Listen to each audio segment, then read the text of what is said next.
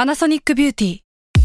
มากกว่าเครื่องเป่าผมด้วยนาโนอีเทคโนโลยีล่าสุดที่จะเปลี่ยนทุกประสบการณ์ที่คุณเคยมีนาโนอีมอยส์เจอร์พลัสเพิ่มความชุ่มชื้นให้เส้นผมหลังใช้งานมากขึ้นถึง 18 เท่า พร้อมชะลอการเฟดของสีผมสำหรับคนชอบทำสีผม ดูแลความชุ่มชื้นทั้งเส้นผม หนังศีรษะและผิวคุณ Panasonic NA0J มีเทคโนโลยีนาโนอีที่ care only you แซลมอนพอดแคสต์มันสดอร่อย ทฤษฎีสมคบคิดเรื่องลึกลับ สัตว์ประหลาด ฆาตกรรม ความลี้ลับที่หาสาเหตุไม่ได้ เรื่องเล่าจากเคสจริงที่น่ากลัวกว่าฟิกชั่น สวัสดีครับ ผมยศมันประพงศ์ ผมธัญวัฒน์อิพุดม นี่คือรายการ Untitled Case สวัสดีครับ สวัสดีครับ ยินดีต้อนรับเข้าสู่รายการ Untitled Case เอพิโซดที่ 54 ครับผม ครับผม เรากลับมานับเลขตอนแล้วพี่ทัน เขาเพิ่งบอกเราเมื่อกี้ วันนี้เรามาอยู่กันในธีมอะไรพี่ทัน แค n เน b a l ลิซึมครับ หรือว่า คนกินคน เออ คนกินคน เออแต่จริงๆเมื่อกี้เราเพิ่งคุยกันว่าจริงๆแล้วคานิบาลิซึมอ่ะมันไม่ได้จำกัดแค่ว่าคนกินคนเนาะ มันคือการกินกันเองของสปีชีส์เดียว เอ กัน อ น่ะ สปีชีส์เดียวกันน่ะ อย่างเช่นว่าแมงมุมแม่ไม้ดำลิงอะไรพวกนี้ปะ อ่าเราเพิ่งไปเจอคลิปลิงกินลิงอ่ะ เออผม ลิง ไม่กล้า ใน ดู ป่านะมันเป็นสารคดีที่มันฆ่ากันเองอะแล้วก็ เออ ฉีกเนื้อ เออ ไอ้เหี้ยโคตรน่ากลัวเลย ซึ่งมันเป็นพฤติกรรมที่แบบ เอ้ย มันก็มีอยู่ในธรรมชาติ เออ แต่ว่าเราเนี่ยที่เป็นมนุษย์ที่มีอินเทลเจนซ์หรือว่ามีอะไรก็ตามอ่ะ อ่ เรากลายเป็นตั้งกฎเหล็กกับมันว่า เออ พฤติกรรมแบบเนี้ยเราไม่ควรที่จะ เอออ ลาวให้มันเกิดขึ้นใน มัน สังคม มันเหมือนเป็นทาบู เออ แบบหนึ่งของ ใช่ โลกเราอะเอ้ยเราไม่ควรกินกันเองว่ะ เออเออเออเออ เน เอ อะ อแล้วมันมันก็สูกถูกส่งต่อกันมาเองนะว่าแบบเอ้ยพฤติกรรมแบบนี้มันควรเป็นพฤติกรรมต้องห้าม ออ เป็นกฎเหล็กที่ไม่ควรละเมิดไป ใช่ แต่ อจ ว่า จะมี วันเนี้ย คืออาจจะมีภาพลักษณ์ว่าคนกินคนมันเกิดขึ้นในพวกคนในชนเผ่าต่าง ๆ อ่า ในป่า อ่าอ่า แล้วเราก็ ใช่ ไป ใช่ จัดว่าเอ้ยนี่คือสิ่งที่มันดูแบบ โบราณ โบราณ ค ข้าม ล้ำครึ อ ออ เพราะฉะนั้นคนที่มันเจริญแล้วไม่ควรกินแต่จริงๆแล้ว เรื่องที่เราหยิบมาเล่าเนี่ย มันก็ยังมี มันก็มีอยู่เว้ย ออออ นะ ใช่ใช่ ครับ ใช่วันนี้พี่ธันเริ่มก่อนครับ ครับผม เรื่องของเราเนี่ยครับ เกิดขึ้นในปี 2017 ครับในรัสเซีย เฮ้ยเดี๋ยวนะ มันเพิ่ง ปัจจุแบบเพิ่งผ่านมาไม่กี่ปีเองดิ ใช่เร็วๆนี้แหละ เออเออเออ เราเริ่มอย่างนี้ก่อนว่ามันเหตุการณ์เนี่ยมันเกิดขึ้นในวันที่ 17 กันยายน 2017 ครับ มันเป็นเมืองเมืองหนึ่งในรัสเซียครับ เมืองนี้เขาชื่อว่าเมืองคราชโนดา คราชโนดา อ่ะคือเมืองเนี่ยอยู่ทางใต้ของรัสเซีย อ่าฮะ แล้วแต่ละเมืองเนี่ยก็จะมีเขาเรียกว่า ทีมงานหน่วยงานของรัฐที่จะไปซ่อมบำรุงถนนหนทาง อื อ่ะ มอืม แล้วทีมเนี่ยของเมืองเนี่ยก็ได้รับโจทย์งานมาว่า วันเนี้ยคุณต้องไปซ่อมถนนแห่งนี้นะ เออ พวกเขาก็ออกไปเว้ย อ่าฮะ พอออกไปไปถึงถนนที่แบบได้รับมอบหมายมา อืม ก็มีการปิดกั้นถนนมีการปัดกวาดเช็ดถูเพื่อที่จะซ่อมบำรุงมันอ่ะ อืมอืม แต่ในระหว่างที่ทีมงานคนหนึ่งกำลังแบบ ตรวจสอบสถานที่อยู่อ่ะ เขาไปเจอกับมือถือเครื่องหนึ่งที่มันถูกทิ้งวางไว้อะเหมือนใครทำตกเอาไว้อ่ะ เออ ตรงริมถนนน่ะ เขาก็พยายามจะเปิดดูเว้ยแล้วเขาก็พบว่ามันเปิดได้ คือแบตมันยังไม่หมดอ่ะ อ่าฮะ แล้วเขาพยายามจะแบบสไลด์หน้าจออะเพื่อดูว่าเจ้าของเป็นใครอ่ะ เออ คือเจ้าของไม่ได้ล็อกมือถือด้วยเว้ย โอ้โห พอบอกพอเจาะ เออ คือเราเรามองในแง่ดีนะว่าเขาคงจะแบบต้องการสไลด์รูปอ่ะเพื่อดูว่าเอ้ยเจ้าของเป็นใคร อืมจะได้ ข้อ ส่ง มูล คืนได้ถูก ใช่จะได้ส่งคืนได้ถูกเพราะเขาเป็นเจ้าหน้าที่รัฐด้วยอะครับ ครับ พอเขาสไลด์รูปไปเรื่อยๆครับ รูปมันแบบมันไม่ได้เป็นแค่รูปเซลฟี่ทั่วไปหรือรูปแบบบ้านพักอะไรอ่ะ เออเออเออ รูปที่เขาเจอคือว่ารูปแรกนะ มันเป็นภาพที่มันมีขนมเค้กถูกวางอยู่บนจาน อืม บนโต๊ะอ่ะ อืม แล้วบนขนมเค้กมันมีส้มอยู่อะ อ่าอ่า แล้วตรงกลางของจานเนี่ย อืม ที่เป็นเค้กอ่ะ เออ ข้างบนเค้กอีกทีนึงอ่ะมันมีหัวคนอยู่ เดี๋ยวเฮียจริงป่ะ เออ เฮีย แล้วแล้วในหัวคนนั้นน่ะปากอ้าอยู่อะแล้วมีส้มถูกยัดเข้าไปอ่ะ โอ้ my god ยังมีอีกนะครับ พอสไลด์ไปอีกก็เจอรูปของผู้ชายคนหนึ่งเห็นหน้าชัดเจนมาก ครับ สิ่งที่เขาทำคือเขาเซลฟี่อ่ะ เออ แล้วเขามีข้อมือของมนุษย์อ่ะ เออ งับงับอยู่อ่ะ คืองับข้อมือมนุษย์อยู่อ่ะ ขออนุญาตโทษทีครับผมอุทานเยอะมากเลย EP นี้ไม่ไหวจริง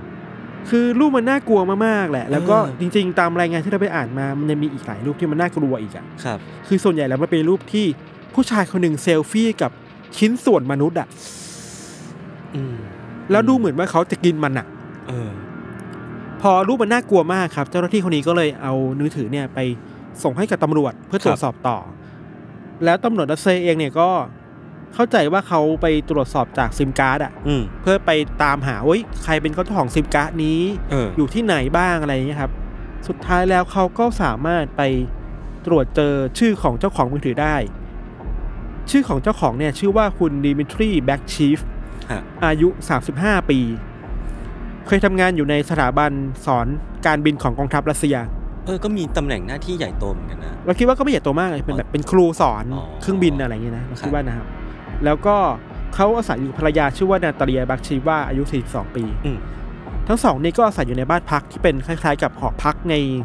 ฐานทัพรัสเซียนั่นแหละ อ่า คืออยู่ในการดูแลของกองทัพอะ ครับ หลังจากที่เขาสามารถระบุตัวตนได้ครับตำรวจก็รีบไปตรวจสอบที่บ้านพักเขาอะ อืม คือเฮ้ยรูปมันน่ากลัวนะ คุณฆ่าคนอะไรมาหรือเปล่า ต้องรีบไปดูหน่อย พอไปถึงที่นั่นนะครับตำรวจก็ได้คุยกับคุณเนมิทรีแหละ ที่เป็นเจ้าของภาพเซลฟี่นั่นน่ะคือตรงเป๊ะเลยตามรูปเลยเว่าคือคนนี้แหละไม่ได้หนีไปไหน แล้วคุณเนมิทรีก็บอกว่าโอเคเขายอมรับว่าเขาทำมือถือตกไปจริงเว้ย เออ และนั่นแหละคือรูปของเขา อ่าฮะ แต่เขาว่าก็ยืนยันเสียงแข็งมากว่าเขาไม่ได้ฆ่าคนนะ เออ แล้วก็ถึงแม้รูปเซลฟี่อ่ะมันจะเป็นรูปเขาจริงๆอ่ะแต่มันก็เป็นความบังเอิญที่เขาอ่ะออกไปเดินเล่นอ่ะ เออ แล้วก็เจอศพอ่ะ มันจะเป็นไปได้ยังไงพี่ มันมันเวอร์ไปหน่อยมันดูไม่แม็กเซนอ่ะ เออ มันเป็นไปได้ยังไง เขาบอกว่า พี่ พอไปเจอศพมาในที่ทิ้งขยะ เออ ก็เลยนึกสนุกเลยเอาเอาศพมาเล่นหน่อย ซึ่งแบบ โอ้โห เอ้ยมึงคนธรรมดามาเล่นอะไรกันแบบนี้เหรอวะใช่ปะ เออเออ อย่างที่เราบอกว่ามันเป็นคำพูดที่ไม่ค่อยมีน้ำหนักอะครับ ครับ พอตำรวจไปคนบ้านก็เจอไอสิ่งที่มันคัดค้านกับคำพูดของเดมิทรีเยอะมากเลยเว้ย อ่าฮะ อันนี้เราไปอ่านมาจากรายงานข่าวของสำนักข่าวอาทีนะอาทีเป็นสื่อหลักของรัสเซีย ครับ เป็นสื่อที่รัฐทุ่มทุนอยู่อะ อ๋อ คือเป็นสื่อที่ค่อนข้างจะแบบ อาจจะเชื่อถือได้ยาก แต่ว่าเป็นสื่อที่รู้จักกันเป็นทางการของรัสเซียอะไร อ่า เงี้ย โอเค โอเค คืออาทีบอกว่าในตอนที่ตำรวจเข้าไปค้นบ้านของทั้งสองคนเนี่ยครับ อืม คือสองสามีภรรยาคู่เนี่ย ในตอนที่เขาเปิดเปิดตู้เย็นเข้าไปตรวจสอบอะเขาเจอโหลโหลหนึ่งอะโหลที่เราใส่พวกของดองอะนึกว่า อืม หรือว่าเราใส่พวกน้ำตาลพริกอะไรในบ้านเราอะ อืม แต่โหลอาหารนั้นนะมันเป็นโหลที่มันมีข้อมือของคน อืม ถูกเก็บไว้ในนั้นน่ะ อืม แช่เย็นเอาไว้อะ นี่มันก็เออมันเริ่มขัดงางแล้วอ่ะ เออ แล้วนอกจากนั้นนะครับเขาว่าเจอพวกเนื้อสัตว์บางประเภทที่เขาไม่สามารถระบุประเภทได้อะ เออ คือตำรวจบอกว่าเนี่ยอย่างบางทีเขาสามารถรู้ว่านี่คือเนื้อหมูนะ เนื้อวัว อันนี้คือเนื้อวัวนะ นี่เนื้อ แต่ไอเนี่ย ไก่ เนื้ออะไรไม่รู้ อืม ซึ่งมันก็ค่อนข้างที่จะน่ากังวล เออคือไม่สามารถระบุประเภทได้ว่าคืออะไรวะ เออ อะไรเงี้ย ครับ แล้วก็นอกจากนั้นนะครับ พอตำรวจเดินไปตรวจสอบที่ชั้นใต้ดินของบ้านของนางคู่เนี่ย อืม เขาเจอกับศพของผู้หญิงคนหนึ่ง เออ แบบถูกเก็บเอาไว้อยู่ในถุงอะไรเงี้ย อ่าฮะ ในรายงานข่าวของวอชิงตันโพสต์ครับเขาก็พูดถึงเรื่องแบบนี้ด้วยเหมือนกัน เขาบอกว่าเฮ้ยนอกจากที่ตำรวจจะเจอแค่ของที่มันแบบแปลกๆแล้วอะ่ะ เออ เขาไปเจอรูปภาพมากมายเลยเว้ยรูปภาพที่สองคนนี้ถ่ายเก็บเอาไว้อะ อ่าฮะ เราคิดว่ามันคงจะเป็นฟิลเดียวกับในในเซลฟี่ในมือถืออะ เออ แต่มันพีคมากกว่านั้นเว้ย เราขอเตือนว่าถ้าใครไม่พร้อมเนี่ย ข้ามไปก่อนทั้งสองสามนาที ผมขอข้ามได้ไหม แต่ก็น่ากลัวจริง ๆ คือว่า มันมีรูปหนึ่งที่ตำรวจเจอมันเป็นรูปถ่ายที่มันมีวันที่ประทับเอาไว้ครับ อืม ว่าคือวันที่ 28ธันวาคม 1999 ครับ ซึ่งแปลว่านานมากเลยนะ สิบแปดปีก่อน เออสิบกว่าปีอะ่ะ โดยรูปภาพของรูปภาพเนี่ยครับมันเป็นรูปภาพที่มีอาหารจานหนึ่งด้วยวางอยู่บนโต๊ะเหมือนกัน ม เข้าใจว่าเป็นวันฉลองคริสต์มาสอ่ะ ครับ แล้วก็ตรงกลางของจานเนี่ย มันก็มีผลไม้เหมือนในเซลฟี่เลยเว้ย เออเหมือนผลส้มอะไรก็ว่าไป เออ แต่ว่าเขาวเนี่ยมันถูกตกแต่งด้วยผลผลไม้มากมายเลยเป็นแบบฟรุตตี้มากอะ าาา สตรอเบอรี่ ส้ม เออเออ เชอร์รี่ แอปเปิลอะไรเงี้ยเต็มไปหมดเลยเว้ย แต่ว่าบนจานนั้นมันคือหัวคนอีกแล้วอ่ะ อีกแล้วเหรอ ถูกตัดเอาไว้อ่ะ นั่นแสด แล้ ง ว ว่าไอ้พฤติกรรมนี้มันโห เราซอสบางซอสบอกว่า หัวคนนี่ไม่ธรรมดาครันะบ คือถูกตัดเอาส่วนข้างบนน่ะเปิดกระโหลกออกไปแล้วอ่ะ เออเออ แล้วบนกระโหลกก็ถูกวางด้วยผลไม้อีกอ่ะ เออโหดจิบไป โหดมาก โหดจิบไป อีกรูปภาพหนึ่งครับ เป็นภาพที่เป็นหัวของผู้ชายคนหนึ่งที่ถูกตัดออกมา ครับ แล้วก็ที่ปากของเขาอ่ะ เหมือนจะมีอะไรที่แบบ ถูกเอามือของอีกคนหนึ่งอ่ะหรือของตัวเองอ่ะยัดเข้าไปอ่ะหรือว่า เออ คือเป็นศพแหละ อ่าฮะ เป็นศพแล้วก็มีหัวที่ถูกตัดถูกตัดเอาไว้ แต่มีข้อมือ แต่มันข้อมือถูกยัดเข้าไปในปากของศพนั้นน่ะ ซึ่งมันก็ เป็นภาพที่ปรากฏอยู่ในมือถือ เออ แต่อัน ด้วย นี่คือศพ หมื เล กั ยไง นโอ้โห คือดิบมากเลยพี่แม่งแม่งโคตรกรูซ่ามอะคือแบบมันโหดเกินไปอ่ะ เออ แล้วมันเป็นเรื่องที่เกิดขึ้นเมื่อ 18 ปีที่แล้วอ่ะ ครับ แล้วก็นอกจากนั้นนะครับตำรวจก็ยังไปเจอเป็นไฟล์วิดีโอคลิปคลิปหนึ่ง ครับ ซึ่งมันมีคำอธิบายเป็น description ว่า video lesson for cannibal อ่ะฮะ แปลเป็นไทยง่าย ๆ คือว่าคลิปสอนบทเรียนสำหรับคนกินเนื้อคนน่ะ เออ แปลว่าสองคนเนี้ยแม่งหมกมุ่นกับไอ้ค n น i บ a l นี่มากๆเลยเว้ย อ่ะฮะ แล้วมีความเป็นไปได้สูงว่าจากกินเองกินเนื้อด้วยแหละ เออ ถือว่า เออ โอเค ต่อจากนี้จะไม่น่ากลัวแล้วนะครับสมมุติว่าถ้าใครกลับมาฟังก็ตรงนี้นะ โอเค ขอบคุณพี่ คือหลังจากที่ตำรวจคนห้องเจอหลักฐานเจอศพเจอรูปภาพเยอะๆอะ อืม ซึ่งมันก็ตรงกับไอ้หลักฐานในมือถือแหล้วเนาะ อืม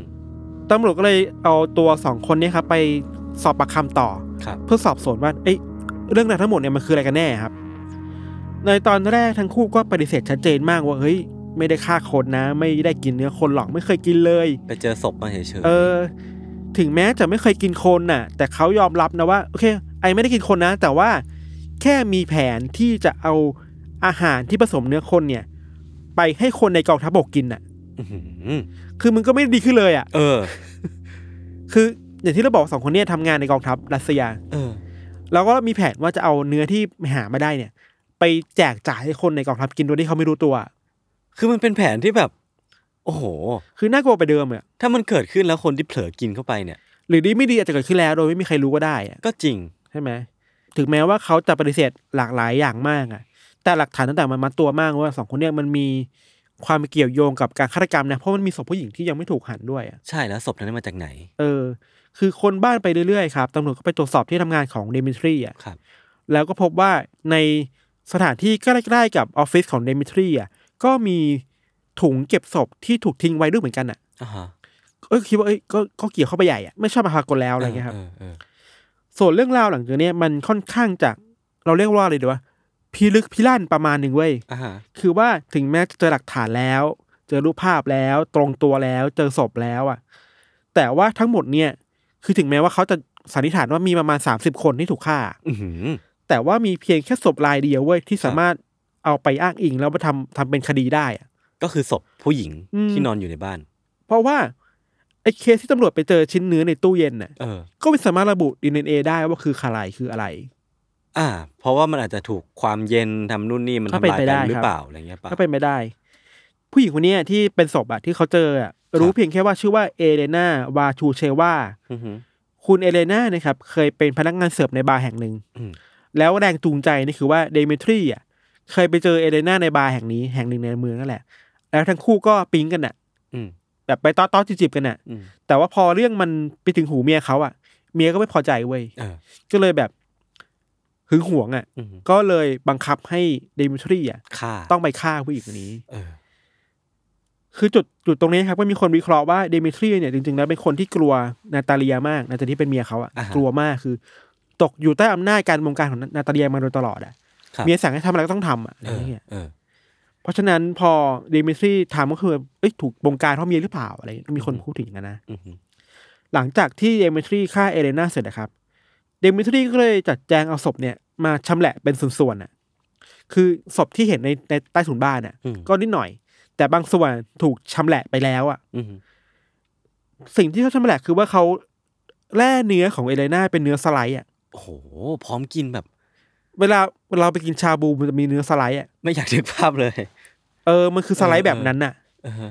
ประมาณเกือบสิบ10 ชิ้นแล้วเก็บเอาไว้ในตู้เย็นไว้ย ครับ ส่วนที่เหลือก็เอาไปฝังในสถานที่อื่นๆอะไร อ่า เงี้ย ฮะ ไปแอบที่อื่น ซึ่งคดีเนี้เป็นคดีเดียวที่ตำรวจสามารถหาหลักฐานได้ชัดเจนมาก แล้วมัดตัว และมัดตัวได้แล้วก็มีการสารภาพ อืม ทำให้เรื่องนี้ก็ไปสู่ศาลครับ แล้วก็ศาลก็พิพากษาให้จำคุกเดมิทรีเนี่ยสิบสองปี โอ้ นาตาเลียสิบเอ็ดปี เออ น้อยกว่าที่คิดเหมือนกั เออ แต่ทีเนี้ยมันมีเรื่องที่ยังค้างคาอยู่ว่า แล้วแรงจูงใจคืออะไรวะ อ่ะฮะ เหตุผลคืออะไรวะใช่ปะ เหตุผลของการ cannibalism เห รือว่าการถ่ายรูปการทำพิธีกรรม นั่นสิ ต่างๆ การเอาหัวคนไปไว้บนเค้กไปไว้บนจานอาหาร เออ และเอาข้อมือเนี่ย ยัดเข้าไปในปากศพ เอ อะ อ เพื่ออะไรใช่ไห มั ม นเพื่ออะไรมันมันมันดูมีความเขามันมีความแบบแบบอะไรบางอย่างที่มันดูน่าจะมีแรงจูงใจที่ ใช่ ที่ ใช่ เข้มแข็งเข้มเป็นพิเศษ เอ อะ อ คือมันก็มีคนวิเคราะห์อยู่ประมาณสองสามทฤษฎีเว้ยไอแนวทางล่าที่คนคุยกันคือว่า เขาวิเคราะห์กันว่าทั้งคู่อ่ะ อาจจะไม่ได้ต้องการกินคนจริง ๆ หรอก อือฮึ แต่ว่าอาจจะมีความแค้นอะไรบางอย่างกับหน่วยงานในกองทัพรัสเซีย อ่าฮะ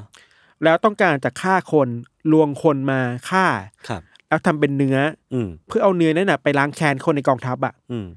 ก็จะเป็นการแบบรีเวชประมาณหนึ่งอ่ะ อืม แต่เนี่ยมันก็มีคนสงสัยว่าเฮ้ยแต่สิ่งที่เขาทำอ่ะมันแฟนตาซีมากเลยนะ อืมใช่ มันมีการตกแต่งศพตกแต่งเนื้อคนเยอะมากเลยนะ อืม มันก็เลยมีอีกทฤษฎีหนึ่งครับ ที่คนพูดว่า อันนี้เขาไปอ้างอิงมาจากรายงานข่าวจาก BBC แล้วก็มอสโกไทม์นะครับ อืม คือสองสองซอสเนี่ยเขายืนยันว่าทั้งคู่อ่ะ เคยรับสารภาพมาแล้วในตอนสืบสวนตอนแรกๆ กับตำรวจว่ากินคนจริง ๆ แหละ อืม ยอมรับเลยว่ากินคน แล้วก็ทำอย่างเนี้ยมาประมาณ 30กว่าครั้งในรอบ 20 ปีอ่ะ โอ้โห ซึ่งสอดคล้องกับที่เราบอกว่าสอบสวนในช่วงแรกๆคือทั้งคู่ว่าอ้างอิงว่าเอ้ยกินแล้วอะไรเงี้ย ครับ แล้ววิธีการที่เขาทำคือเขาไปเลือกเหยื่อผ่านเว็บไซต์หาคู่นัดเดทอ่ะ เฮ้ยเฮ้ยมันคล้ายคลึงกับที่พี่พี่ทันเคยเล่าตอน เออ ต้นต้นๆอะ แต่อันเนี้ยมันไม่ได้บอกว่าแคนนิบอลไงแต่ที่อันนี้คือนัดเดทอ่ะ เออ แล้วก็เอารูปของเดมิทรีอ่ะ เป็น ไปไปโชว์ เออ คือเดมิทรีเป็นคนที่ค่อนข้างจะกำยำอะครับ ครับ เป็นรัสเซียแบบ ลำสัน ล่ำสันน่ะ อืม หุ่นแบบนักมวยปล้ำได้เลยอ่ะ อืมอืม ก็โหดๆเท่ๆประมาณหนึ่งอะไรเงี้ย าฮะ ก็คงคิดว่าพอเอาเอารูปของเดมิทรีไปไปแปะไว้ในเว็บน่ะก็จะมีคนมาติดต่อเยอะ อืม แล้วก็มีคนมาจริงๆนะ อืม คือทั้งคู่ก็เล่าว่า ก็สลับกันไปมาเปลี่ยนเป็นเนมิทรีบ้าง เปลี่ยนเป็นรูปโปรไฟล์ของนาตาเลียบ้าง แล้วก็ล่อลวงเหยื่อมาที่บ้าน อืม จากนั้นก็วางยาแล้วฆ่า อืม ฆ่าคือเอามาชำแหละแล้วก็มาตกแต่งเล่นกันอะไรเงี้ย สามสิบกว่าคน เออส่วนเหตุผลที่พวกเขาทำแบบนั้นนะครับ ก็คือว่าเพื่อนำเนื้อของคนน่ะ มาผสมเป็นอาหาร เออ แล้วต้องการนำเอาไปขายต่อให้คนในละแวกนั้นกินต่ออะ ก็คือคนในกองทัพ คนในละแวกบ้านตัวเองกองทัพด้วยอ่ะ เออ คือคนที่มันเสนอทฤษฎีเนี่ยเขาบอกว่า มันมีจุดเชื่อมโยงตรงที่ว่ามันเคยมีหนังสือพิมพ์ท้องถิ่นน่ะเคยไปสัมภาษณ์เพื่อนบ้านของคู่เนี่ย อ่าฮะ แล้วคู่เนี่ยชอบไปคุยกับเพื่อนบ้านว่าเอ้ยช่วงหลังๆเนี่ยเราสนใจกันชอบขายพัฟมากเลยนะ อืม พายอ่ะ พับที่มีไส้อยู่ข้างใน พายที่มีไส้พัฟที่มีไส้อ่ะ ครับ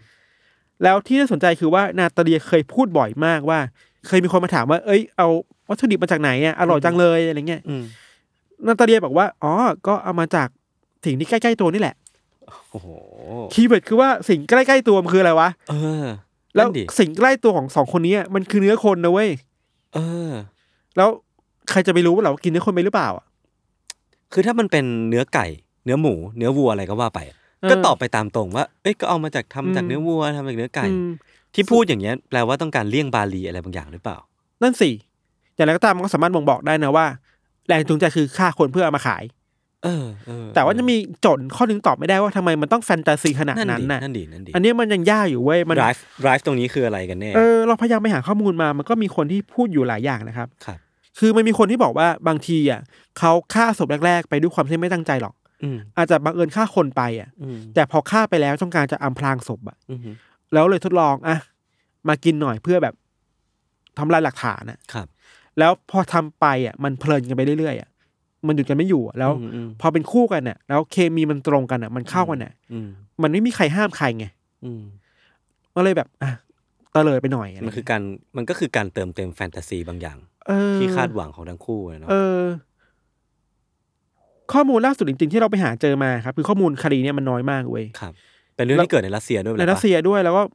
ซอสบางอย่างมันเป็นภาษารัสเซีย เราคิดว่าแหล่งข่าวต่างประเทศอาจจะแปลได้ยากอะไรเงี้ อ่าย ฮะ เท่าที่เราไปอ่านมาไปเจอมานะ คือว่า แรงจูงใจมัน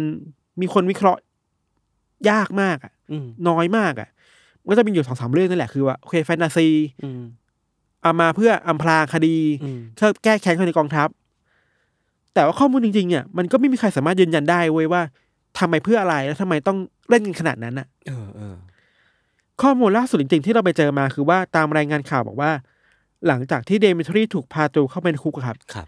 เขาก็เพิ่งเสียชีวิตในคุกไปเมื่อ เดือนกุมภาพันธ์ปี 2020เนี่ยไง อ๋อเหรอ ก็เพิ่ง เออ ไม่นานมานี้เอง แต่ก็ไม่มีข้อมูลระบุนะว่าเสียชีวิตเพราะว่าอะไรอ่ะ อ่า แค่บอกว่าเสียชีวิตในคุกแล้วอะไร อืม ยิ่งเสียชีวิตไปแล้วอ่ะก็ยิ่งหาสาเหตุได้ยากอีกอ่ะ อืม ใครจะไปคุยกับเขาว่าว่าทำไมคุณต้องแฟนตาซีขนาดนั้นอ่ะ อืมอืม สำหรับเราอะเราเชื่อว่าลึกๆแล้วอ่ะเขากินจริงๆเว้ยมันคือแฟนตาซีของคนแบบหนึ่งอ่ะ ผมว่าเขากินแหละ คือมันชัดเจนมากทางรูปภาพและหลักฐานแล้ว เออ การจัดเอาหัวคนมาวางไว้บนโต๊ะอาหาร อ่าฮะ กินเป็น ฉลองคริสต์มาสอ่ะ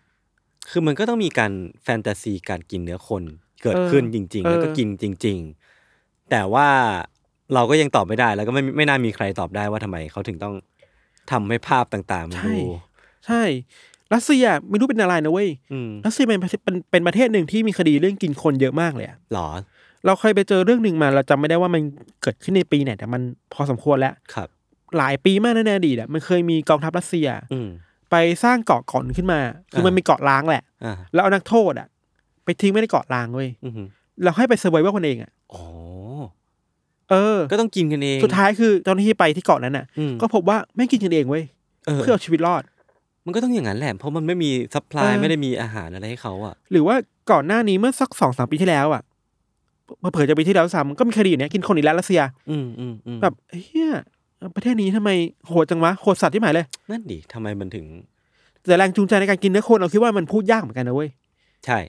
มันไม่เหมือนเคสเรื่องอัลมินมาเวสที่เราเคยเล่าอ่ะ อือหือ คือในนเขายอมรับเองว่าโอเคมันเป็นแฟนตาซีของเขาที่ เขาอยากลองเขาอยาก เขาอยาก ทำ ลองแล้วเขารู้สึกว่ามันมีปมในชีวิตเขาต้องการเติมเต็มด้วยอะไรบางอย่างอะ เออเออเออ ซึ่งเราก็ไม่รู้ว่าสองคนเนี่ย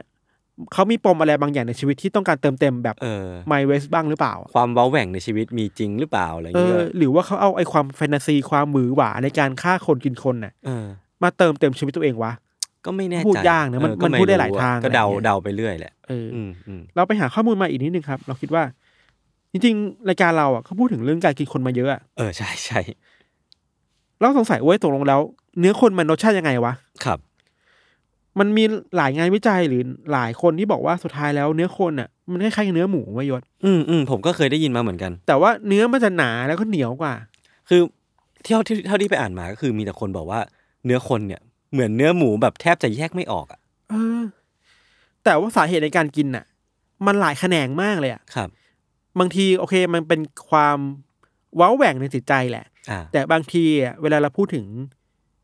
เผ่าอะไรบางอย่างอะ เออเออ ที่เป็นเผ่าแบบชนเผ่าชนเผ่าในป่าอะไรเงี้ย เออ เขาทำเพื่อพิธีกรรมศักดิ์สิทธิ์อะไรบางอย่างด้วยกันนะ เออมันเป็น tradition เป็นเป็นสิ่งที่ถือสืบทอดต่อกันมา เออคือการกินเนื้อคนมันเป็นทั้ง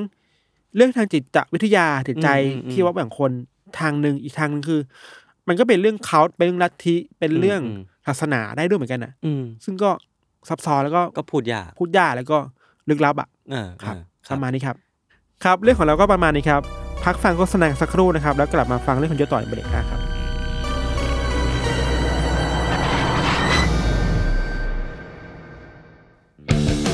สวัสดีครับ ผม ทอมจากกรีฑโยมพยอม โฮสต์รายการ Survival Trip เที่ยวนี้มีเรื่องในเครือ s t a l m o n Podcast ครับแหมคุณผู้ฟังครับ นี่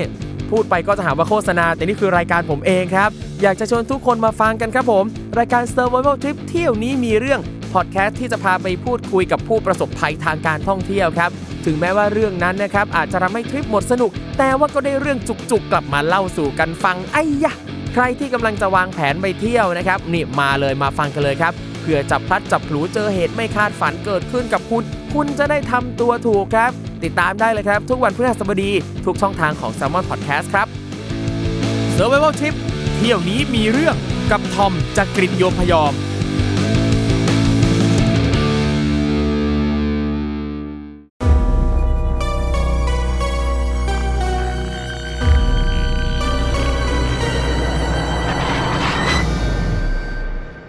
โอเคครับก็กลับมาอยู่ในเบรกที่สองของรายการ u n t i t l e d Case เอพิโซดที่54ครั ผ บ มขอพูดอะไรแป๊บนึงได้ไหม อ่าได้ได้มามา คือกรุ๊ปกรุ๊ปอันเดอร์เคสเนี่ย อันเดอร์คลับ อันเดอร์ขับเนี่ย เออ ถ้ามีคนหายตัวไปอ่ะ อ่าฮะ เราจะคิดว่าเขาถูกมนุษย์กินคนปะวะ ไม่น่า อ่า เราจะคิดแค่ว่าเขามาสาย อ๋อ เออ โค แล้วมัน ครับ เป็นกรุ๊ปตามงานเท่านั้นเองพี่ เราไม่ได้ โอเค แฟนตาซีอะไร โอเคครับโอเคครับ แต่มันก็มีกลุ่มคนที่แบบเชื่อในเรื่องมอสแมนเหมือนกันนะ คุณไม่เชื่อเหรอ เฮ้ยเฮ้ย โทษโทษโทษ เฮ้ย ผมผมเชื่อ ผมเชื่อ เมื่อเช้าผมไม่ได้ขับรถมานะ มอสแมนมาส่ง เฮ้ย เดี๋ยวนะ ผมผมต้องเล่าอะไรนะ คนกินคน อ๋อโอเค คือเรื่องของผมเนี่ยมันเป็นเรื่องราวของผู้ชายคนหนึ่งครับ ที่ชื่อว่าอเล็กซานเดอร์เพียส ครับ เขาเกิดเมื่อปี 1790 ก็คือเป็นเรื่องที่เกิดขึ้นมาค่อนข้างนานแล้วล่ะ เพราะฉะนั้นซอสหรือว่าข้อมูลต่างๆ นานาเนี่ย ขอ FII ไว้ก่อนเลยว่า มันอาจจะไม่ได้โซลิดมาก ครับ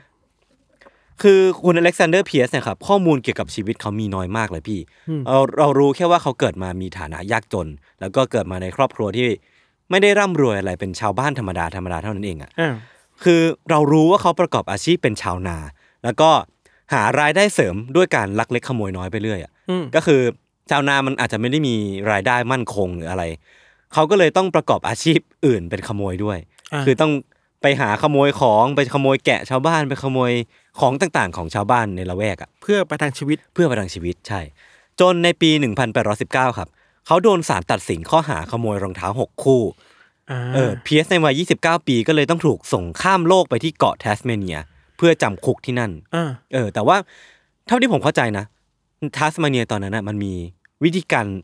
ใช้นักโทษหลายแบบอะพี่ อ่า บางคนก็ให้นักโทษที่ถูกส่งไปที่นั่นอะไปทำประกอบอาชีพต่างๆ เพื่อที่จะหมุนเวียนเศรษฐกิจในเกาะนั้นด้วยอะ า เออก็ คืก่อ ไป เป็นคุกใช่ไหม เกาะเป็นคุกมีคุกด้วยคุกแบบคุกจริง ๆ เลยกับ อ่า คุกแบบที่เป็น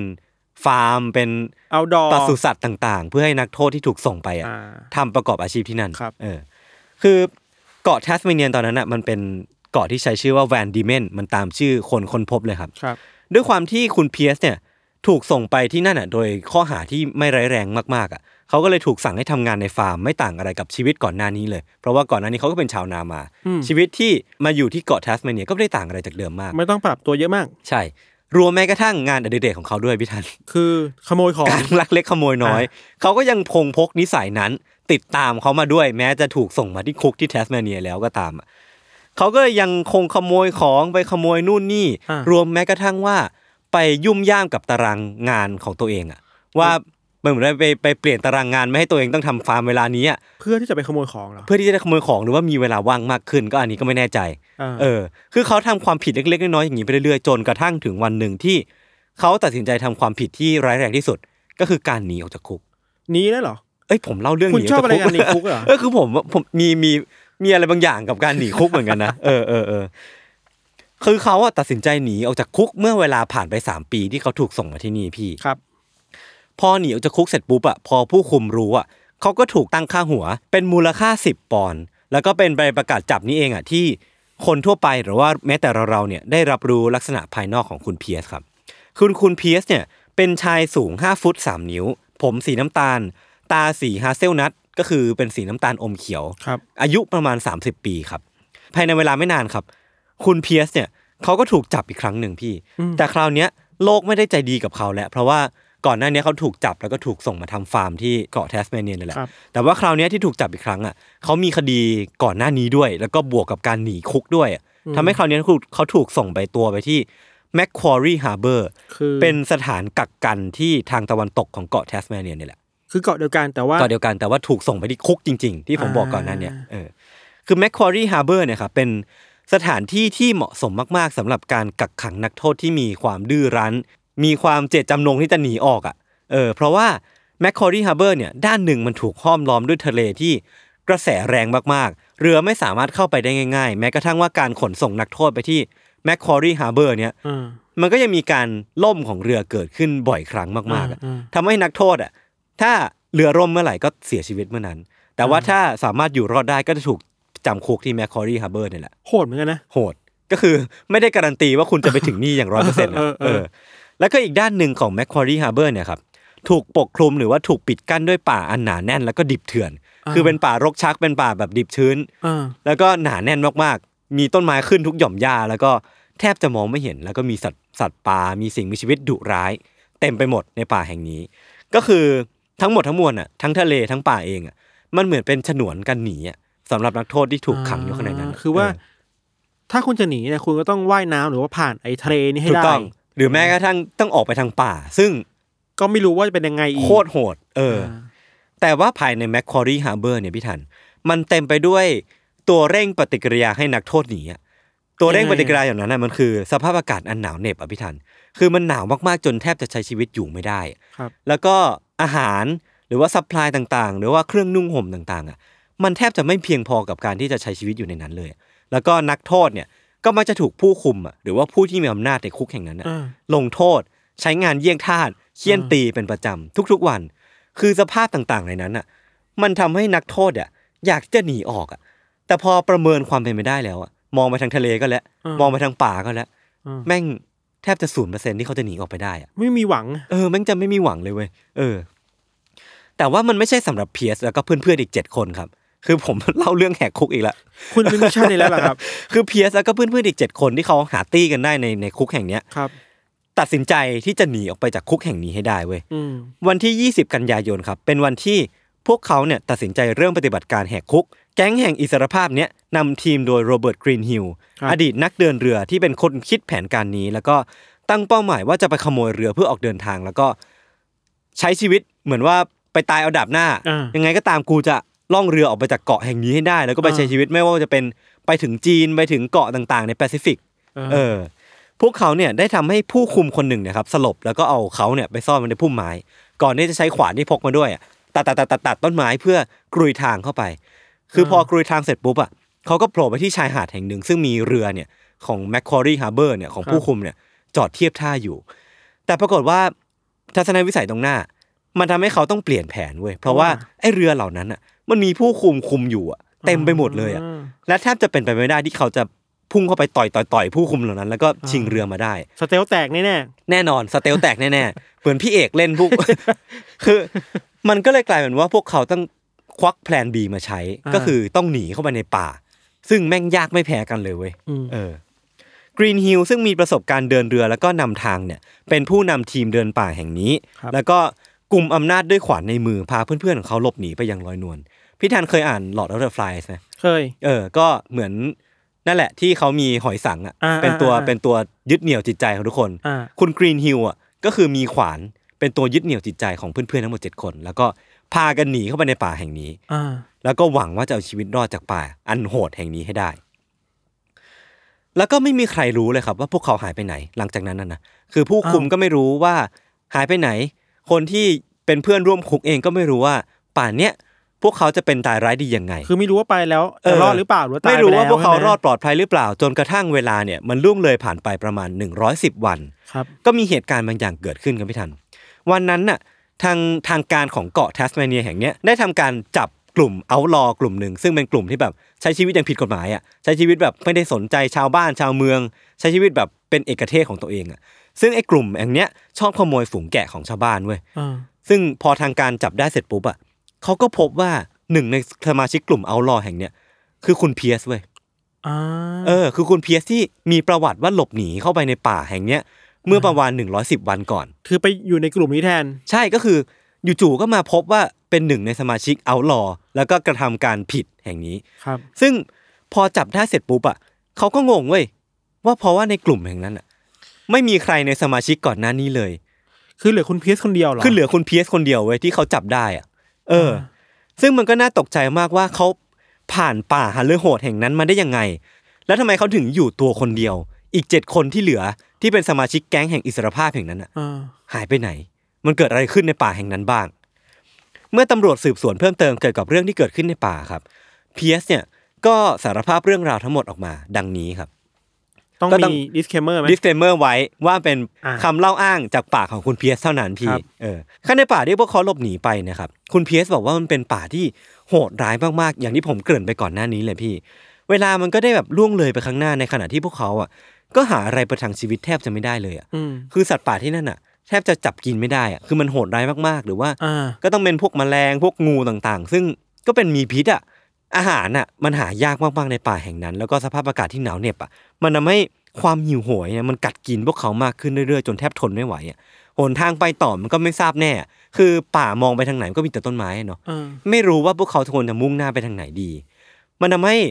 ทุกอย่างเนี่ยมันถูกล้อมรอบด้วยความมืดแล้วก็ปกคลุมหนทางไปต่อของพวกเขาอย่าง อย่างแทบจะไม่มีแสงสว่างเลย ความหวังก็ได้บีลงเรื่อย เออ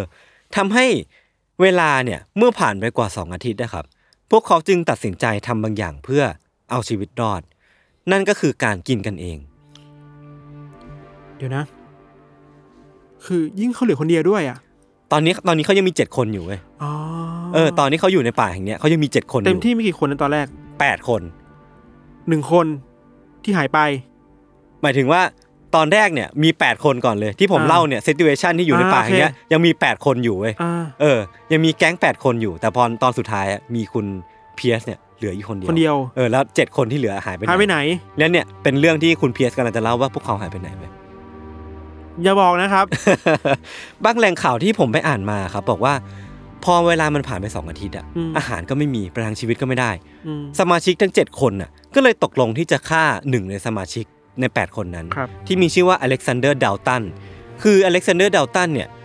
เขามีประวัติไม่ค่อยดีเว้ยคือเขาอะมักช่วยผู้คุมในการต่อยตีนักโทษคนอื่นอ่ะ อืม ที่ลงมือกระทำผิดอ่ะแล้วก็เหมือนไปอยู่ฝั่งผู้คุมซะเยอะอะแต่พอหนีออกมาจากคุกแห่งเนี้ยก็เลยกลายเป็นถูกเพ่งเล็งจากสมาชิกคุกที่เหลืออีก 7 คนนะพี่ว่า ถ้าจะมีใครสักคนที่ต้องตายและสละชีวิตให้คนอื่นกินอ่ะ อืม ก็คือมึงเนี่ยแหละดาวตัน เออ ก็เลยมีบางแหล่งข่าวที่บอกว่าสมาชิกที่เหลือ 7 คนนะลงมือฆ่าดาวตันแล้วก็กัดกินเนื้อของเขาอย่างโหดเหี้ยม ครับ แต่ว่าบางบางแหล่งครับก็บอกว่าศพแรกเนี่ยมันเกิดขึ้นหลังจากเวลามันผ่านไปประมาณ 15 วัน ซึ่งมันเกิดจะขึ้นจากการจับฉลากพี่ทัน จับฉลากว่าหนึ่งใน 8 คนเนี้ยจะต้องเป็นคนที่สละชีวิตตัวเอง ให้คนอื่นทั้งหมด 7 คนน่ะกัดกินแบ่งกันแทะอวัยวะ พูดใน ของ แบ เขา บคือ จับฉลากว่าใครจะถูกกิน ถูกต้องใช่ใช่และผู้โชครายนั้นก็คือโทมัสโบเดนแฮมครับ คนแรก อ่ หลังจากนั้นนะครับ ป่าที่มันแต่เดิมก็น่ากลัวอยู่แล้วอะตอนนี้มันกลับทวีคูณขึ้นกว่าเดิมอะพี่ อ่า เพราะมันมีทั้งความโหดร้ายภายนอกอะแล้วก็ความโหดร้ายข้างในกลุ่มกันเองอะ อืม ว่าใครที่จะเป็นตกเป็นเหยื่อ ว่าจะต้องเสียชีวิตแล้วก็สละชีวิตของตัวเองอะเพื่อไปต่อเติมชีวิตให้คนอื่น ทั้งหมด 7 คนนั้นอะเออทำให้ชาย 3 คนที่มั่นใจว่าแม้แต่คุกที่โหดร้ายอย่างแมคคอรีฮาร์เบอร์มันจะโหดแค่ไหนก็ตามอะ อืม มันไม่น่าโหดร้ายเท่าที่นี่แล้วอะ คือสิ่งไม่จะโหดอ่ะก็คือไม่โหดที่ต้องกินกันเองอ่ะ ใช่ ใช่ไหม เขาก็เลยตัดสินใจกลับไปที่แมคคอรีฮาร์เบอร์อีกครั้งหนึ่ง ครับ ที่สองในสามคนนั้นน่ะมีการรายงานว่ากลับไปถึงแมคคอรีฮาร์เบอร์อย่างสวัสดิภาพ แต่ว่าหนึ่งในสามคนนั้นน่ะก็คืออเล็กซานเดอร์เดลตันในอีกยูนิเวอร์สหนึ่งเนาะ อ่า ในอีกแหล่งข่าวหนึ่งถ้าเขาไม่ได้ถูกสมาชิกฆ่าไปเสียก่อนน่ะ ครับ อเล็กซานเดอร์เดลตันเนี่ยน่าจะเป็นหนึ่งในทีมที่หนีตายกลับไปที่แมคควารีฮาร์เบอร์แต่ไม่มีรายงานว่ากลับไปถึงที่แห่งนั้น เพราะว่าน่าจะเสียชีวิตก่อน ม จากการเหนื่อยล้าจากการถูกสัตว์ในป่าทำร้าย อืม อะไรก็ว่าไป อืม แต่ว่าก็เขาไม่เคยกลับไปที่แมคควารีฮาร์เบอร์อีกเลย อืม อย่างไรก็ตามครับตอนเนี้ยสมาชิกที่เคยมีกันหมด 8 คนเนี่ยถูกกินไปละหนึ่งหนีไปละสามตอนเนี้ยเหลือเพียงสี่คน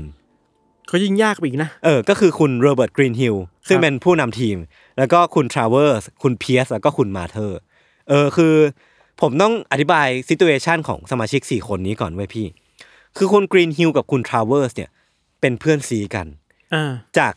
อยู่ในคุกด้วยกันมาก็คือเป็นเพื่อนซีกันมาตั้งอยู่ในคุกเลยอะส่วนคุณเพียสกับคุณมาเธอร์เนี่ย เป็นแค่สมาชิกกลุ่มธรรมดาธรรมดาเว้ย เพราะฉะนั้นก็มีความเป็นไปได้สองคนนี้จะแบบ ถูก ล็อบ ต้อง บี้กัน ถูกต้องคือา กรีนฮิลกับทราเวอร์สอะกรีนฮิลเป็นหัวหน้าตี้อะเป็นหัวหน้าทีมอะเขาไม่มีทางที่จะฆ่าทราเวอร์สเพื่อนสนิทเขาอยู่แล้วเว้ย อ่า นั่นแปลว่า ถ้าพวกเขารู้สึกหิวโหยขึ้นมาเมื่อไหร่และยังหาอาหารขึ้นมาไม่ได้เมื่อไหร่อะ อ่า คุณเพียสกับคุณมาเธอร์อะ สองคนนั่นแหละ จะต้องเป็นเหยื่อรายต่อไปแน่ๆเว้ย อ่า คือเพียสเนี่ยก็กดดันเว้ยเป็นพิธันพิธันจะกดดันไหมว่าไอ้เฮียกูเป็นห้าสิบห้าสิบอะว่ากูจะต้องตายอะ ใช่แล้ว เออ เพราะมันได้เหลือสี่แล้วก็สองสองอ่ะ ใช่ คู่คู่อ่ะ ใช่ใช่ มันหัวมันโหวตแค่เสียงเดียวมันเปลี่ยนได้เลยนะ เออ คือมันกดดันมาก ๆ แต่ว่าเหมือนโชคจะเข้าข้างคุณเพียสเว้ย เพราะว่าการจับฉลากครั้งต่อไปอะครับ ศพต่อไปที่ถูกเปลี่ยนให้เป็นอาหารน่ะก็คือคุณมาเธอร์เว้ย อ่า คื คือ อ เขา เขา อะ คนนั้น ใช่ คือจับฉลากรอดออกมาได้ แล้วก็มาเธอร์ที่เป็นเพื่อนร่วมทีมอีกหนึ่งคนน่ะ ก็ถูกฆ่าแล้วก็จับกิน อ่า เพื่อประทังชีวิตให้คนอื่นๆเว้ย แต่ว่าหนทางของข้างหน้าของคุณเพียสอ่ะ ก็แทบจะอุดตันเว้ย เพราะว่าอีกสองคนน่ะ สนิทกันเหลือเกินอ่ะ เออ คือกรีนฮิลกับทราเวอร์สอ่ะสนิทกัน แล้วก็มันเหมือนว่าเป็นกขคอะ เออ คือสำหรับเราเราคิดว่าไม่มั่นคงแล้วแหละ ใช่สั่นคลอนมาก สาย ๆ คลอ เว้ย แล้วคือแบบไม่ต้องจับฉลากก็ได้สองสามคนนี้มันเอาด้วยกันอ่ะ คือได้หิวกันเมื่อไหร่อ่ะ คืออ่ะฆ่ากูเลย กูตาย เออ กูพร้อมตายให้มึง เออ แต่ว่าเพียสเนี่ยก็น่าจะเฝ้ารอวันที่เขาถูกขวานฟันแล้วก็จับกินไว้พี่ทั ครั น บ แต่เหมือนโชคชะตาจะเป็นใจอีกครั้งหนึ่ง เมื่อทราเวอร์สเนี่ยถูกงูเสือกัดที่ข้อเท้าตอนนี้เขากำลังดื่มน้ำในลำธารอยู่ อ่า ทำให้สภาพร่างกายหรือว่าการเจ็บป่วยอะเลือกเหยื่อคนต่อไปให้สมาชิกที่เหลือเว้ย อ่า เพราะว่าทราเวอร์สเนี่ยไม่มีวี่แววว่าจะมีชีวิตรอดอะ ครับ ทำให้เขาถูกตัดสินว่าเป็นเสบียงต่อไป แล้วก็ถูกจับกิน อืม แล้วก็เป็นอีกครั้งที่คุณเพียสอะรอดออกมาได้เว้ย ม คือเขาก็กินคุณทราเวอร์เสร็จปุ๊บ ก็มีกำลังวังชาเพียงพอที่จะเดินหน้าต่อไป ม แต่ว่าคราวเนี้ยมันเป็นก้าวต่อไปที่ค่อนข้างที่จะกดดันแล้วก็อินเทนส์มากๆพี่ธันลองนึกภาพหนูว่า เราต้องเดินป่ากับอีกคนหนึ่งอะซึ่งมีขวานอยู่ อืม และทุกครั้งที่เดินไปข้างหน้า สภาพร่างกายใน หิว ท้อง มากขึ้น มันก็จะหิวหิวขึ้นไปเรื่อยๆหิวขึ้นไปเรื่อย เออ ๆเริ่มเมื่อไหร่ก็ตามที่ทั้งสองคนมันหิวอ่ะเขาก็ต้องตัดสินใจว่า ใครที่จะเป็นคนสุดท้ายที่จะเสียชีวิตและกลายเป็นพลังชีวิตให้อีกคนหนึ่งต่อไป ถ้าเป็นเกมคือตอนนี้คือแบบ เหลือเหลือวงสุดท้ายอะวันรอวันนั้นแหละ ใช่เป็น last boss แล้วอ่ะ เออ นั่นเลยแบบไม่ว่าจะหิวแค่ไหน ไม่ว่าจะเหนื่อยล้าแค่ไหนอ่ะทั้งคู่ยังเดินหน้าต่อไปในป่าแห่งเนี้ย โดยที่ไม่หลับไม่นอนเลยเว้ย เออมันคือความความเดินต่อไปด้วยความไม่ไว้วางใจอ่ะ เออไม่ไว้วางใจแบบ ซึ่งกันและกันเลยอ่ะ เออเออ เพราะว่าถ้าใครหลับอ่ะทั้งคู่มั่นใจมากว่า ถ้าใครหลับไปอ่ะจะถูกขวานอ่ะจามที่หัวแล้วก็กลายเป็นเสบียงให้กับคนอีกคนแน่นอนอ่ะ ครับ เออ แต่ปรากฏว่าครับ อย่างที่เรารู้กันว่าคนที่เหลือรอดคนสุดท้ายคือคุณเพียสเนาะเพราะว่าคุณกรีนฮิลเนี่ยเป็นฝ่ายเพลียงพล้ำไปก่อน เป็นฝ่ายหลับไปก่อน พอคุณเพียสเนี่ยเห็นดังนั้นอ่ะเขาก็หยิบขวานขึ้นมา อืม จามเข้าไปที่หัวคุณกรีนฮิลแล้วก็เสียชีวิตในครั้งเดียว แล้วก็กินเหรอ แล้วก็กินคุณกรีน กินยังไง ฮิลซ อ่ะเขาบอกไหม คือเขาไม่ได้บอก แต่ว่ามันน่าจะมีหลักสูตรหรือว่าวิธีการกินอยู่ เออ ซึ่งน่าจะเป็นการเอาเลือดออก เอาเครื่องในออก แล้วก็กินเป็นอวัยวะ เอามา แล่ เผา เนื้อ ไว้ให้ อะไรก็ตาม สุกอะไรอย่างงี้ ไม่แน่ใจ เหรอ เหมือนกันว่าเขากินยังไง แต่ปรากฏว่าพอเขาฆ่าคุณกรีนฮิลเสร็จปุ๊บอ่ะ เออ ก็เหลือเพียงเขาคนเดียวเว้ย เออ ซึ่งเขาก็น่าจะได้ผ่านศพผ่านเนื้อมนุษย์มา อย่างน้อยคือเจ็ด อย่างน้อยคือสี่ แปด สี่คน สี่คน สี่คน เยอะมากๆ เออ กินคนเดียวก็รู้สึกว่าโหดแล้วนะ ใช่ใช่ใช่เออพอเขากินคุณกรีนฮิลเสร็จปุ๊บอ่ะ ครับ เขาก็หนีออกมาจากป่าได้อย่างน่าอัศจรรย์แล้วก็ถูกจับได้อีกครั้งในที่สุด แล้วก็ได้ออกมาเล่าเรื่องแห่งเนี้ยที่ผมเพิ่งได้เล่าไปเนี่ย สู่ปากของทางการแล้วก็ตำรวจไว้พี่ทัน หลังจากที่เขาเล่าเรื่องทั้งหมดเนี้ยให้ทางการฟังอ่ะว่าเขาได้กินคนไปมากเท่าไหร่แล้วเพื่อมีชีวิตรอดอ่ะแม้ว่าเขาจะเล่าด้วยน้ำเสียงแล้วก็แววตาที่จริงจังแค่ไหนก็ตามอ่ะพี่ทัน แต่ว่าทางการก็ไม่ยอมเชื่อเว้ยเขาอ่ะเชื่อว่าเพียสเนี่ยกุเรื่องทั้งหมดขึ้นมาเพื่อกลบเกลื่อนให้คนที่เหลือ ให้มีชีวิตรอดต่อไปให้หลบหนีออกไปได้เว้ย โหก็เออก็เป็นไปได้นะ เออพี่ทันว่าไงอ่ะ ก็น่าสนใจนะ เออ คือเขาก็ไม่มีหลักฐานมาบ่งชี้ด้วยใช่ไหม ใช่เขาไม่มีหลักฐานมาบ่งชี้ว่าคุณเพียสเนี่ยเป็นคนกินสมาชิกทั้งหมดอ่ะ เออ ไปเว้ยนั่นแปลว่าคุณเพียสอ่ะอาจจะกุเรื่องทั้งหมดเพื่อให้เพื่อนทั้งหมดของ รอด เขาเจ็ดคนอ่ะลอยนวลไปแล้วก็ไม่ถูกทางการตามจับเว้ย ก็เป็นไปได้นะ เออ ดังนั้นแทนที่เขาจะถูกตัดสินประหารชีวิตจากการฆ่าคนไปมากถึง4ี่ห้าคนน่ะทำให้ทางการน่ะตัดสินใจจับเขาส่งกลับไปที่แมคคอรีฮาร์เบอร์ เออ เพื่อที่วันวันหนึ่งเขาจะอาจกลับมาเล่าเรื่องนี้อีกครั้งหนึ่งในมุมมองที่แตกต่างไป คือเชื่อว่าสักวันหนึ่งจะพูดความจริงมากก ถู ว่าก นี้ ต้องถูกต้องถูกต้อง และความจริงคืออะไร ผมก็ไม่รู้เหมือนกันนะว่ามันเกิดอะไรขึ้นในป่าแห่งนั้นบ้างอะเออ คราวเนี้ยครับพอเขาถูกส่งกลับมาที่แมคคอรีฮาร์เบอร์เป็นครั้งที่สองเนี่ย คุณเพียสเนี่ยถูกคล้องขาไว้ด้วยกุญแจที่หนาแน่น และแม้เขาจะเล่าเรื่องการกินเนื้อคนให้ทางการฟังอย่างละเอียดอะแต่เขากลับกลับปิดเรื่องราวอันหฤโหดแห่งเนี้ยให้กับเพื่อนๆในสมาชิก ในคุ คุ ก กอะเออคือเขาปิดเรื่องนี้ไว้อย่างเงียบเชียบมากๆอะ อ่าอ่า แล้วคือไม่เคยกุไม่เคยเล่าเรื่องนี้ให้ใครฟังอีกเลย ด้วยเหตุผลอะไรก็ไม่รู้เหมือนกัน กลัวความปลอดภัยตัวเองป่ะ ไม่แน่ใจ กลัวเพื่อนจะมองว่าเอ้ยนี่คือคนกินคนฆ่า เออเออเออ คน หรือเขากำลังจะ บูลลี่อไอย่ย ปิดบังอะไรบางอย่างอยู่ ผมก็ไม่รู้เหมือนกัน ครับ และคุณเพียสในแมคคอรีฮาร์เบอร์แห่งเนี้ย ก็ไม่มีทีท่าว่าอยากจะหนีออกไปอีกเลยอ่ะพี่ เหมือนหมดอะไรตายอยากอีกแล้วอ่ะเหมือนเขาผ่านเผชิญชะตากรรมอันโหดร้ายมา แล้วก็ เออ รู้สึกว่าอินาฟอะเออ สมมุติว่าถ้าเขาออกไปแล้วเป็นเป็นเรื่องที่เขาบอกจริงๆ ว่ากินคนจริงๆอ่ะ ครับ มันคงน่ากลัวมากจนแบบ เออ อยู่ในนี้น่าจะ ส เซฟ บาย ก ก ว่า ว่า แม้ว่าข้างในแมคคอรีฮาร์เบอร์มันจะโหดร้ายแค่ไหนอะ เออ แต่เขาก็ไม่เอาอีกแล้วเว้ยกับการที่จะต้องออกไปเผชิญชะตากรรมไปเผชิญโลกข้างนอกที่มันโหดร้ายกว่าในนี้อีกอะ เออ อืมแต่ในช่วงเวลาต่อมาครับ มีชายคนหนึ่งที่มีชื่อว่าโทโทมัสคอกซ์เขาคุณโทมัสคอกซ์เนี่ยต้องการที่จะหนีออกจากที่นี่ไปให้ได้เว้ยจึงได้พยายามชักชวน ตื้อคุณเพียสอยู่เป็นเดือนๆเว้ย อ่า โดยที่คุณเพียสเนี่ยก็ปฏิเสธมาตลอดนะเพราะว่าเขาไม่เอาอีกแล้วเว้ยเขาแบบไม่เอาอีกแล้วกูไม่ไม่หนีออกไปแน่นอนเว้ยแต่ว่าจนกระทั่งวันหนึ่งครับ คุณเพียสเนี่ยก็ตอบตกลงและทั้งคู่ก็หนีออกไปข้างนอกด้วยกันอีกครั้งหนึ่ง อืม โดยคราวเนี้ยทั้งคู่ก็ตัดสินใจหนีออกไปทางป่าเหมือนเดิม ที่คุณเพียสเคยมีประสบการณ์ ซึ่งผมก็ อ่า ไม่แน่ใจว่าคุณโทมัสคอกซ์อะเคยรู้เรื่องราวหรือเปล่าว่า อ่า คุณเพียสเคยผ่านอะไรมา อ่า โหดร้ายแค่ไหน อ่า และเขากำลังออกเดินทางกับชายคนที่เคยกินเนื้อคนมาก่อน ซึ่งเคยฆ่าเพื่อนมาแล้ว เออ คือผมก็ไม่แน่ใจในความรู้ชัดแจ้งของคุณโทมัสคอกซ์เหมือนกันนะ อ่า แล้วก็ไม่มีใครรู้อีกเช่นเคย ว่าทั้งคู่อะหายตัวไปไหน อ่ะ ลอยนวลไปไหน ไม่ถึงตอนนี้ก็ไม่รู้มันหายไปไหนหรอ ตอนนี้รู้แล้วแต่ว่าตอนที่ออกไปอ่ะ อ่า ไม่รู้ว่าเป็นตายร้ายดียังไง สมาชิกเหมือนว่านักโทษเองก็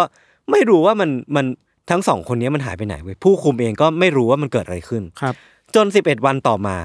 มีนักบินคนหนึ่งครับ สังเกตเห็นสัญญาณไฟบริเวณแม่น้ำแห่งหนึ่ง ภายหลังจึงได้รู้ว่าคนที่จุดสัญญาณไฟเนี่ยก็คือคุณเพียส ที่ได้ยอมจำนนต่อโชคชะตา แล้วก็ขอความช่วยเหลือจากใครก็ได้ที่มองเห็นควันเนี่ยแล้วก็หวังว่าจะลงมาให้ความช่วยเหลือเขา แล้วก็ขอกลับเข้าไปในคุก ถูกต้อง อีกทีหนึ่ง ใช่ แล้วก็เป็นอีกครั้งครับ ที่คุณเพียสเนี่ยถูกพบเห็นว่าอยู่ตัวคนเดียวอีกแล้วอะ เพื่อนหายไปไหนอ่ะ ทั้งทั้งๆที่ตอนก่อนหน้าเนี้ยเขาเข้าไปในป่าแห่งเนี้ยกับเพื่อนอีกคนนึง เอ อ่ะ อ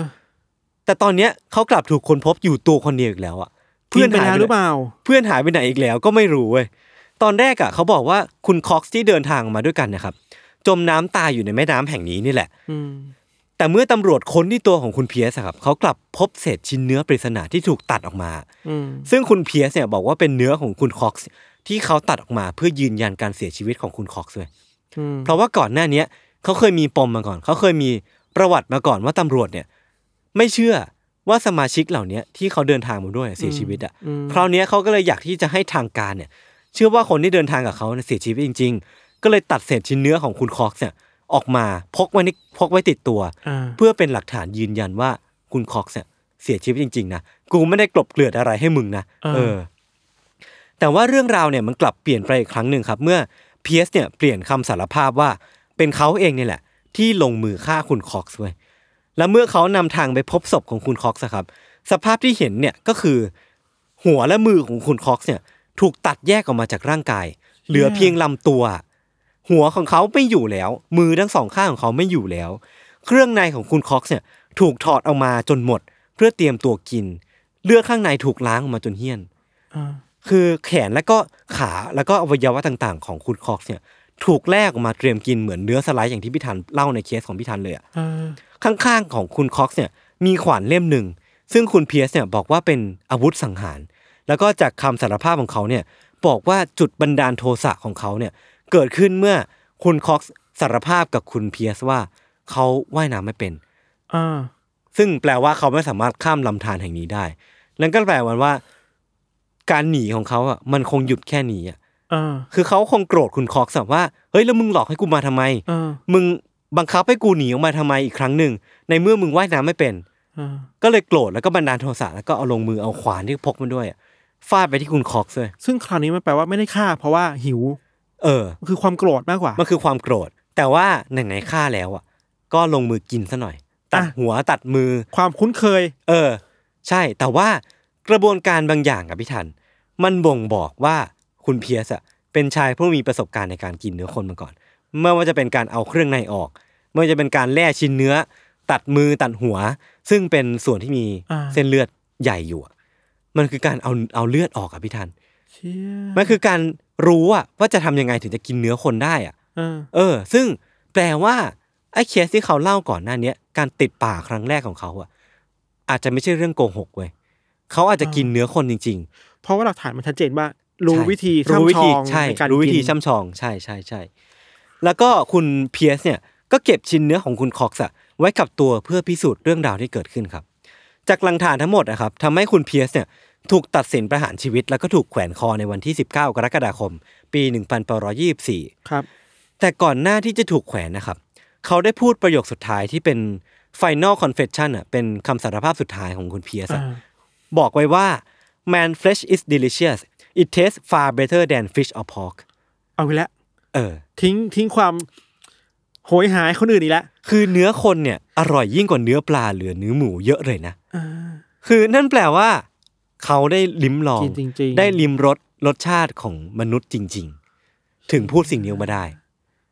เหมือนโหมันเป็นคำที่อิมแพกเหมือนกันนะ ใช่ใช่ ทิ้ง ใช่ ทิ้งทิ้งความอยากความโหยหา ความอยากรู้อยากเห็น เออ ให้คนอื่นน่ะ เออเออแล้วคือไอ้ประโยคสุดท้ายของเขาเนี่ยครับ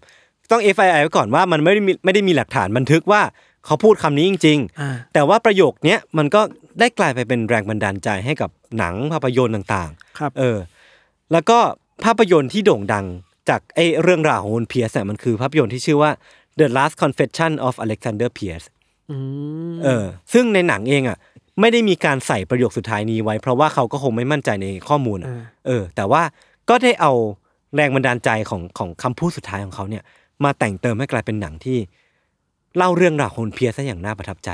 ไม่ได้มาน่าประทับใจแล้วกัน มันเรียกได้ว่า น่าสนใจ น่าสนใจ น่า น่า ส ข น น ใจ ลุกอะเออ น่า น่า ข ข น น ลุ ลุ ก กใช่ใช่ใช่เออ ครับ ครับ ฟังแล้ว ก็ไม่รู้สึกอยู่ดีว่ะว่าอยากจะกินเนื้อคนว่ะ เออใช่ใช่ใช่คือมันก็ไม่ได้ดูแบบน่าพิศวงอ่ะ แต่เราไม่รู้คือเราไม่เคยกินไงยศ เออเออเออ สลับโอเคสลับกรณีของเพียสอะ อืมฮึ คือเขาเคยกินมาแล้วหลายครั้งอะ อืมอืมอืม งั้นแปลว่าไอการกินไปครั้งแรกแล้วรู้สึ อื ก อหือ ว่า มันมีอะไรที่มันอยากกินอีกอะ เออ เสพติดไปแล้วหรือเปล่าวะ อืม เพราะฉะนั้นเราไม่รู้นะ เนื้อมนุษย์มันอาจอาจจะมีรสชาติที่อร่อยจริงๆก็ได้ว่ะ ก็จริงก็จริงสำหรับปากปากจากคนที่เคยกินมา เอ นะ อป่าแต่คนที่เคยกินมา หลายคนที่พูดเรื่องการกินคนน่ะ อืม เขาก็พูดแบบนี้นะ อืมฮึ แต่ก็พูดยากแหละคือบางคนก็จะสวยแหวะแหวะ อืมอืม แต่บางคนก็ เออมัน มันเป็นอะไรที่พิเศษไม่เคยเจอมาก่อนอะไร เออ เงี้ย เออเออเออถ้าให้พูดเรื่องของการกินคนนะพี่ทัน มันน่าจะมีกลไกของการกินเนื้อคนสองแบบอะแบบอาจจะสองแบบกว้างๆแล้วกันชัดๆอ่ะ เ คือแบบแรกคือดีไซเออร์คือแบบอยากกินจริงๆอ่ะมาจากแพชชั่นมาจาก อืม อะไรก็ตามที่บังคับ อืม ให้เขารู้สึกว่า อืม อยากลิ้มลอง อืม ก็อีกแบบหนึ่งมันคือกลไกของการเอาตัวรอดอ่ะ ใช่เซอร์ไวเวลอ่ะ เซอร์ไววของการเซอร์ไววคานิบาลิซึมอ่ะ เราคิดว่าเคสหลังเนี่ย มันมันเข้าใจได้มากกว่า มันคือการประทังชีวิตอ่ะ เออ คือผมเข้าใจโดยส่วนตัวว่า มนุษย์เองอ่ะยีนของเราเองอ่ะน่าจะมีกลไกบางอย่างที่ป้องกันไม่ให้คนเราอ่ะ กินกันเอง มีเออกินกันเอง เวลาเรานึกถึงว่าเราจะกินเนื้อคนอ่ะ มันจะมีความสะอิดสะเอียนมีความแบบไม่อยาก เออ ริมรสขึ้นมา เป็นตัวปกป้องสปีชีส์ให้สปีชีส์ของเราให้มันดำเนินต่อไปข้างหน้าโดยที่ไม่ ใช่ ไม่มีการทำลายกันเองอ่ะ ใช่ แต่ปรากฏว่าพอเราหิวอ่ะกลไกเนี้ยมันถูกทำให้ลดทอนความสำคัญลงไปอ่ะ และความหิวโหยมันกลับมาทดแทนว่าเฮ้ยกูไม่สนใจแล้ว อะไรก็ตามอ่ะกูขอเอาชีวิตรอดอะยีนของเรามันเป็นเซลฟิชจีนอ่ะ มันคือขอกูเห็นแก่ตัวหน่อยอ่ะ อืม แล้วก็ขอกินเนื้อคนเพื่อเอาชีวิตรอด ไม่สนใจกฎเหล็กของอะไรก็ตาม คือเมื่อถึงจุดจุดๆหนึ่งอะครับ อืมอืม ความอยู่รอดของสปีชีส์อ่ะ อือหือ มันอาจจะไม่สำคัญเท่ากับการอยู่รอดของตัวเราเองอ่ะ เออ ของยีนตัวเองอ่ะ เออ ก็น่าสนใจเหมือนกัน ถ้ามองในแง่ชีวะ อืม ในแง่การอยู่รอดมันก็เป็นไปได้เยอะ อืมอืมอืม แต่สิ่งที่เราคิดว่ามันก็โชคดีนะที่เราสองคนหยิบมาคนละคนละเว แนว อะ คนละแนว แล้วมันก็พูดได้ว่าของของยศอะมันเข้าใจได้เว้ย อืม คือมันเพื่อ survival อะ อืม แต่ของเราอ่ะมันมัน survival ไม่พูดพูดไม่ได้ว่ะ เออ ใช่ไหม เออเ มันคือการแฟนตาซีอะไรบางอย่างอ่ะ ความ เออ สนุกในการกินอ่ะในการละเลงอ่ะ คือมันไม่ใช่ความหิวโหยที่มันมาทดแทนกฎเหล็กอ่ะ เออ มันไม่ใช่ช้อยส์ที่แรก ๆ ที่เขาจะเลือกอ่ะของ เออ ของ ใช่ ยศนะ ใช่ใช่ ใช่ไหม อืม เออ น่ากลัวว่ะ เดี๋ยวก่อนจากกันไปครับ น้องออเด็กฝึกงานของอันเดอร์เคสเนี่ยเขาก็อยากฝากอะไรบางอย่างไว้ เป็นเกร็ดเล็กเกร็ดน้อยเกี่ยวกับเรื่องคาร์นิบาลิซึมค ครั รับ บ คือมันเป็นเรื่องของคุณฉูยู่ เป็นศิลปินชาวจีนผู้ชื่นชอบการสร้างงานศิลปะจากอวัยวะต่างๆ ของมนุษย์ครับ คือเขาเนี่ยโดนวิพากษ์วิจารณ์อย่างหนักจากการทำอาร์ตเพอร์ฟอร์แมนซ์ชุดคาร์นิบาลิซึม ครับ โดยเขาเนี่ยสร้างงานชิ้นนี้ขึ้นโดยการนำศพของเด็กทารกเนี่ยมาปรุงอาหารแล้วก็กินให้ดู ต่อหน้ามวลชนต่อหน้าสายตาชน เออ รูปภาพที่เขากำลังเกลียดกัดกินศพของเด็กทารกเนี่ยมันโด่งดังไปทั่วโลกอินเทอร์เน็ตในปี 2001 ครับ เออ จนทำให้ทั้ง FBI แล้วก็สกอตแลนด์ยาร์ดเนี่ยต้องเข้ามาทำการสืบสวน บางคนเนี่ยกล่าวว่าสิ่งที่เขากินเนี่ยเป็นแค่เนื้อเป็ดที่ทำมาใส่หัวตุ๊กตาทารกหรือเปล่า ครับ แต่คุณฉูยู่เนี่ยยืนกรานว่าเขาใช้ศพเด็กทารกที่ขโมยมาจากโรงเรียนแพทย์เนี่ยจริง ๆ แล้วก็ยู่เนี่ยได้ให้สัมภาษณ์ว่าเขาเนี่ยทำอาร์ตเพอร์ฟอร์แมนซ์ดังกล่าวขึ้นมา เพื่อแสดงความไม่เห็นด้วยต่อหลักศีลธรรมของมนุษย์ที่ห้ามไม่ให้เรากินมนุษย์กันเองอะ เออ เขาชี้ให้เห็นว่าไม่มีศาสนาและก็กฎหมายข้อใดที่ห้ามไม่ให้เรากินเนื้อมนุษย์อยู่ อืม ก็น่าถกเถียง อื